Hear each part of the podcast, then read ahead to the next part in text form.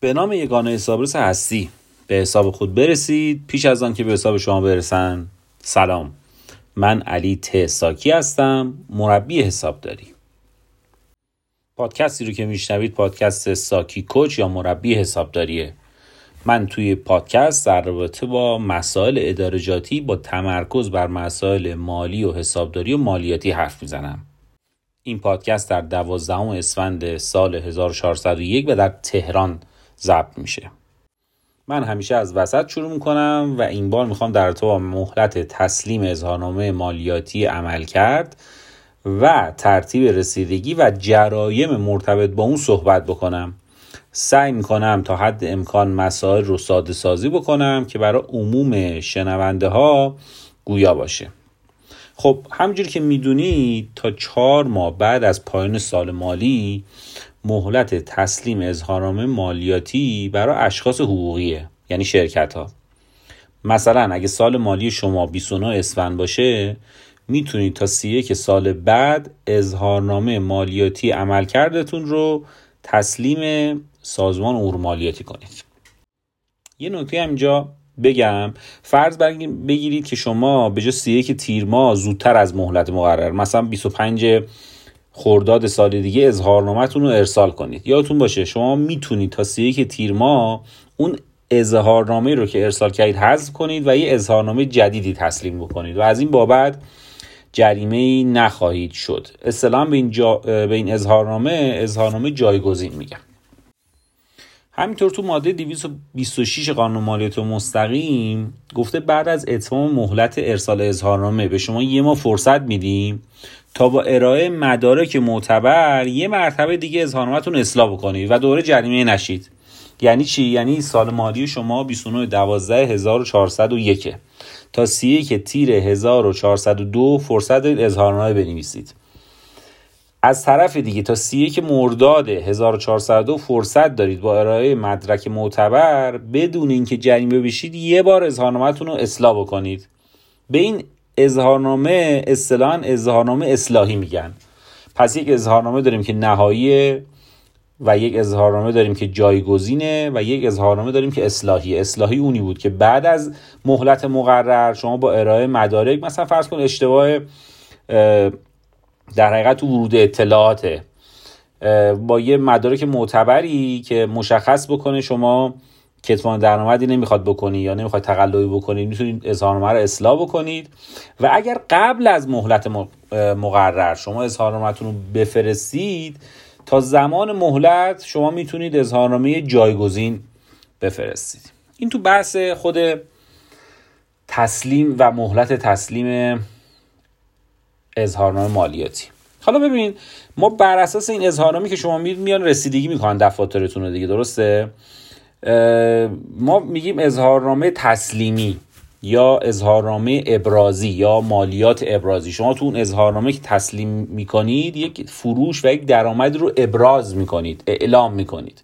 بابت اون درآمد یا بابت اون فروش شما یک مالیاتی هم اعلام میکنید یا ابراز میکنید. به این میگن مالیات ابرازی یا اظهاری.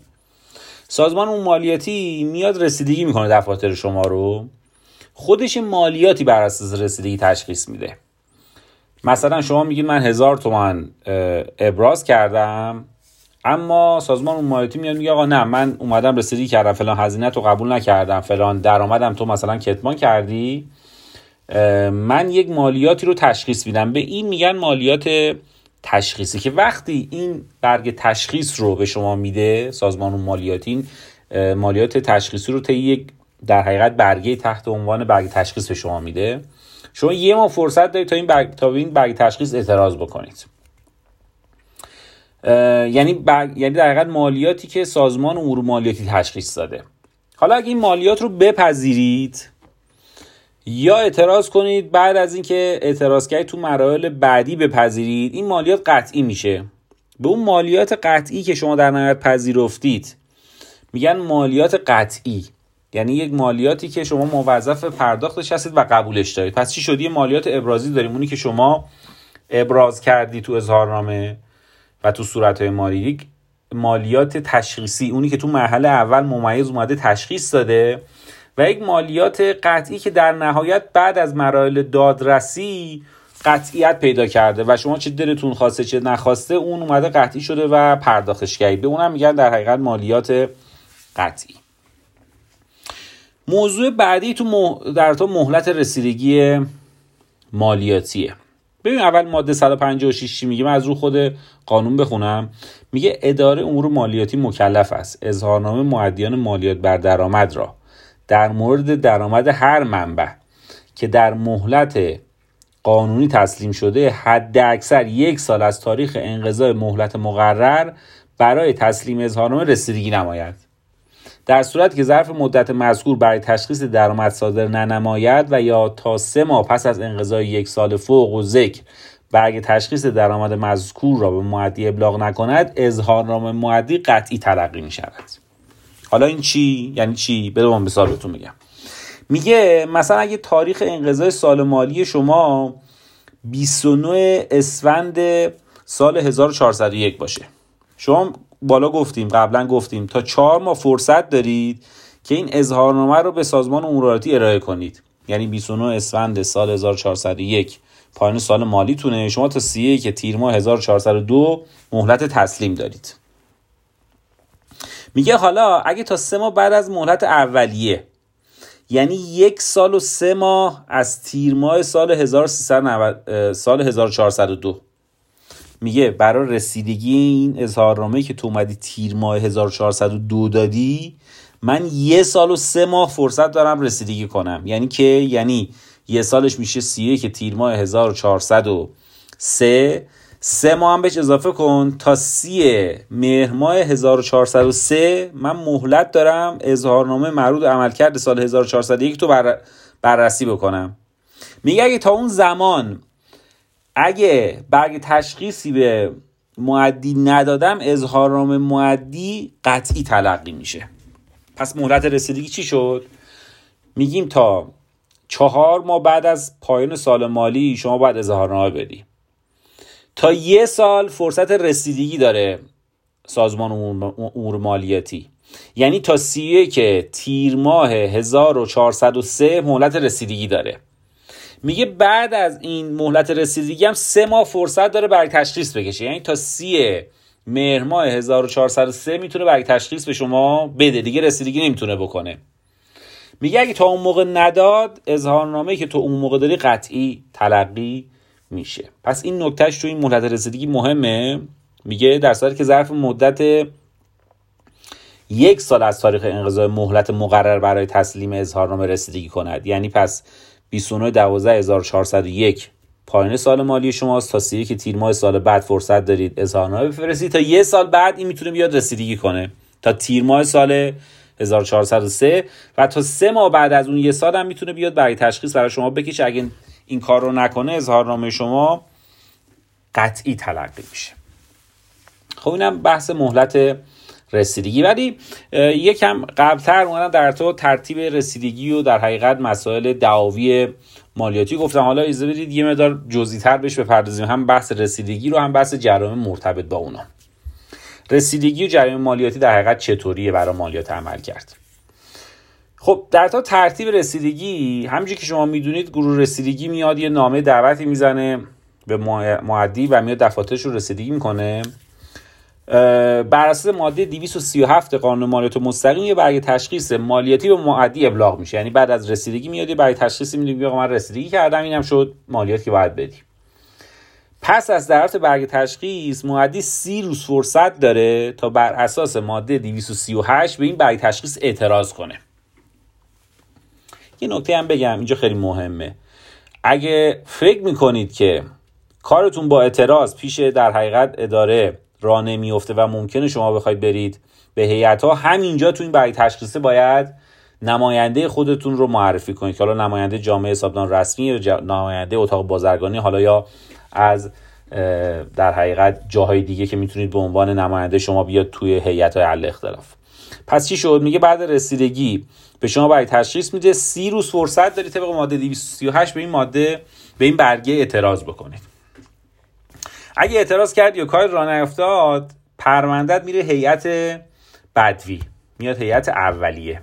این بدوی بدوی نخونید بچه‌ها، هیئت اولیه است، بدوی. شما میدید هیئت و جلسه برگزار میشه، نماینده شما هم اونجاست، شما اعتراضات خودتون و دفاعیات خودتون رو اعلام میکنید. توی این هیئت خب یه در حقیقت نماینده دادستانیه، یک نماینده امور مالی سازمان مالیاتیه، یعنی یه قاضیه، یه نماینده دارایی و یه نماینده هم از طرف خودتون که عرض کردم ما رو اتاق بازرگانی یا جامعه حسابداران رسمی یا یا سایر جوامع و اصنافی که میتونن تو اونجا حضور پیدا کنن هستش. اگر خب این میاد رأی میده، بعد از این برگزاری جلسه میاد این هیئت رأی میده، عموما هم رأی تو بهترین حالت میده برای تجدید محاسبه و در حقیقت اجرای قرار صادر میکنه. خلاصه چیزی ازش در نمیاد، اینا معمولا همون رأی اولیه رو دوباره صادرش میکنن. وقتی صادر کردن که شما دوباره به اون رأی اعتراض داشتید، بر اساس ماده دویست و چهل و هفت دوباره بیست روز فرصت دارید تا اعتراض خودتون رو جهت ارسال پرونده به هیئت تجدیدنظر انجام بدید. بنابراین توی حالت اول که برای تشخیص میومد سی روز فرصت داشتیم برای تشخیص اعتراض کنیم، توی رأی هیئت بدوی بیست روز فرصت دارید اعتراض بکنید. اگه مجدداً رأی صادر شد، یعنی رفتید دوباره هیئت تجدیدنظر، اونجا هم همین اتفاق افتاد، نتونستید رأی بگیرید، دوباره بر اساس ماده دویست و پنجاه و یک سی روز فرصت هست تا به شورای عالی مالیاتی در حقیقت این پرونده بره و اعتراض تو اونجا انجام بدید. شورای عالی مالیاتی دیگه آخرین مرحله اعتراضی تو سازمان امور مالیاتیه و دیگه بعد از اون افسار از داخل سازمان امور مالیاتی خارج میشه و شما اگه بخواید بیشتر اعتراض کنید باید برید به سمت در حقیقت دیوان عدالت اداری.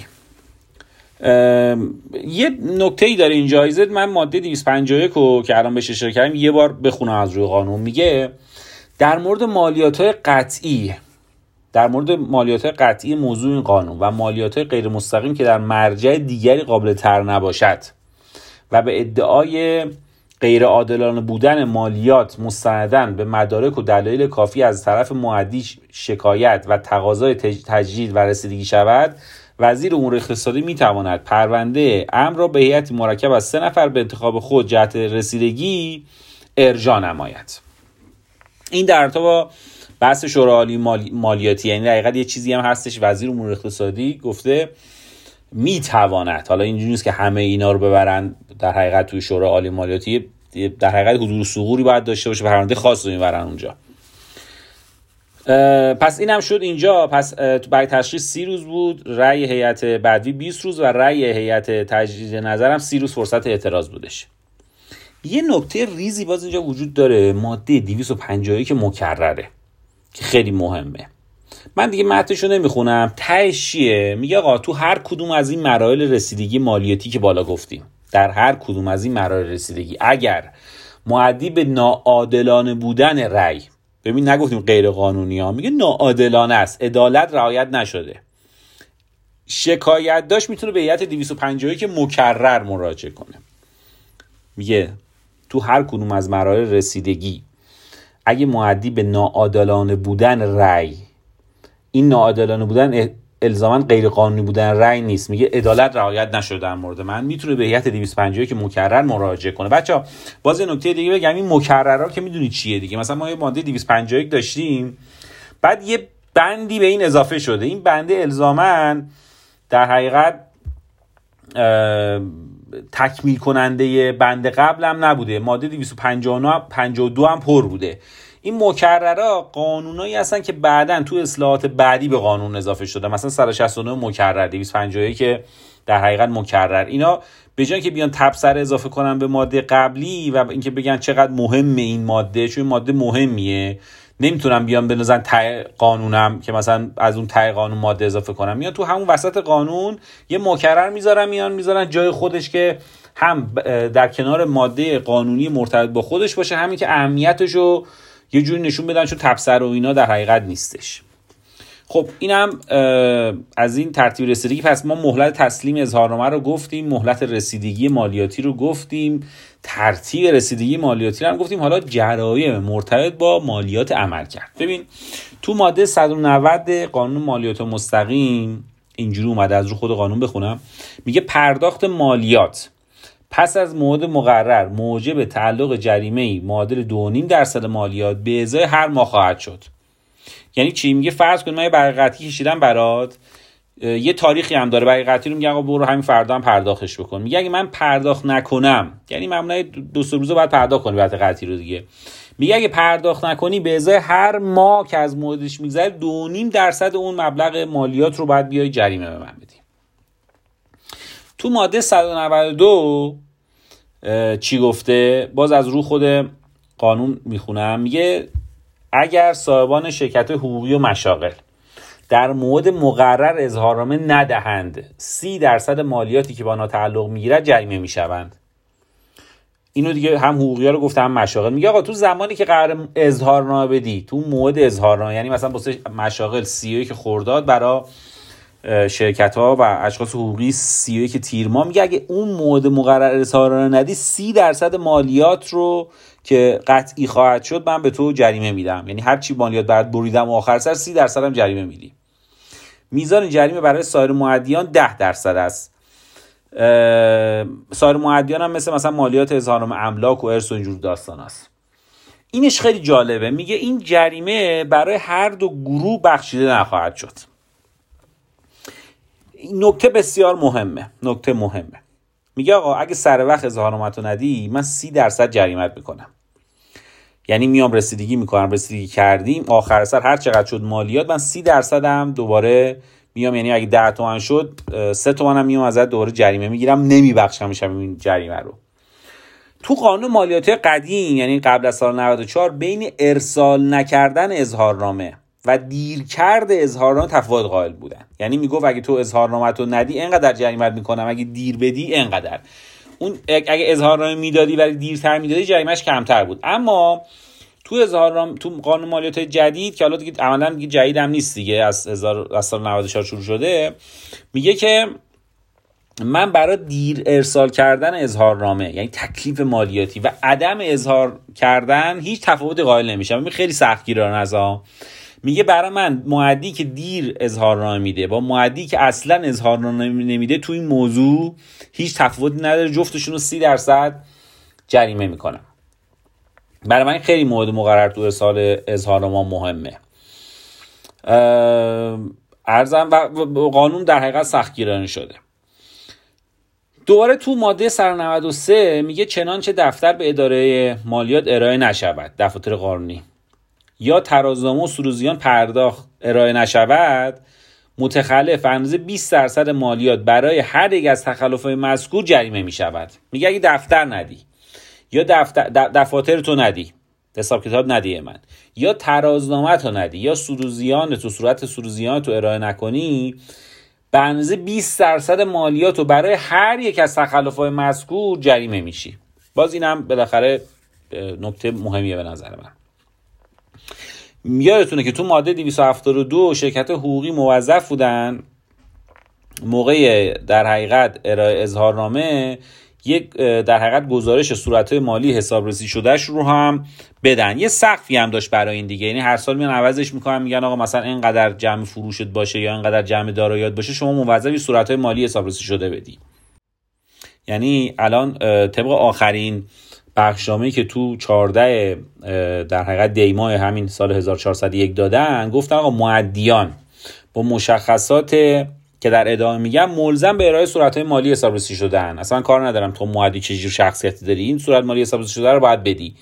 یا جمع کل ناخالص درآمد، ببین نگفت خالص ها، جمع کل ناخالص درآمد بیش از دویست میلیارد ریال باشه، یعنی اگه فروش ناخالص بیشتر از بیست میلیارد تومان باشه، یا جمع دارایی‌ها سمت راست ترازنامه بیش از سی و پنج میلیارد تومان باشه، اگه جمع کل داراییات بیشتر از سیصد و پنجاه میلیارد ریال یا جمع ناخالص درآمدت بیشتر از دویست میلیارد ریال باشه، شما مکلف هستی که طبق ماده دویست و هفتاد و دو قانون مالیاتی مستقیم بیاد اظهار بیا یه صورت مالی حسابرسی شده بدی. میگه اگه این صورت مالی رو ندی، یعنی هنگام ارائه اظهارنامه بعد اینو صورت مالی هم بذاری یه کپی به من بدی. میگه علاوه بر تعلق جریمه‌ای معادل بیست درصد مالیات متعلقه،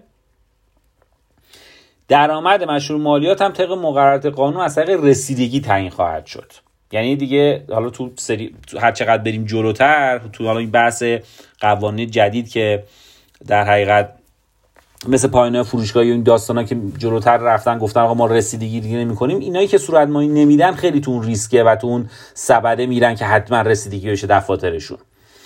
و عملا ما همچنان بعد از سال نود و چهار که قانون اومده خیلی هی اشاره کرده آقا ما دیگه رسیدگی نمی‌کنیم، بر اساس سیستم‌های اطلاعاتی میایم اظهارنامه رو رسیدگی میکنیم و رسیدگی به معنای سنتی وجود نداره، ولی همچنان داره انجام میشه. ولی هر چقدر بریم جلوتر قرار این حذف بشه، ولی این جزء اون چیزاییه که داره تاکید میکنه روش، یعنی داره میگه که آقا اگه صورت مالی ندی جریمت که میکنم هیچ چی بیست درصد جریمه، حتما هم رسیدگی میکنم.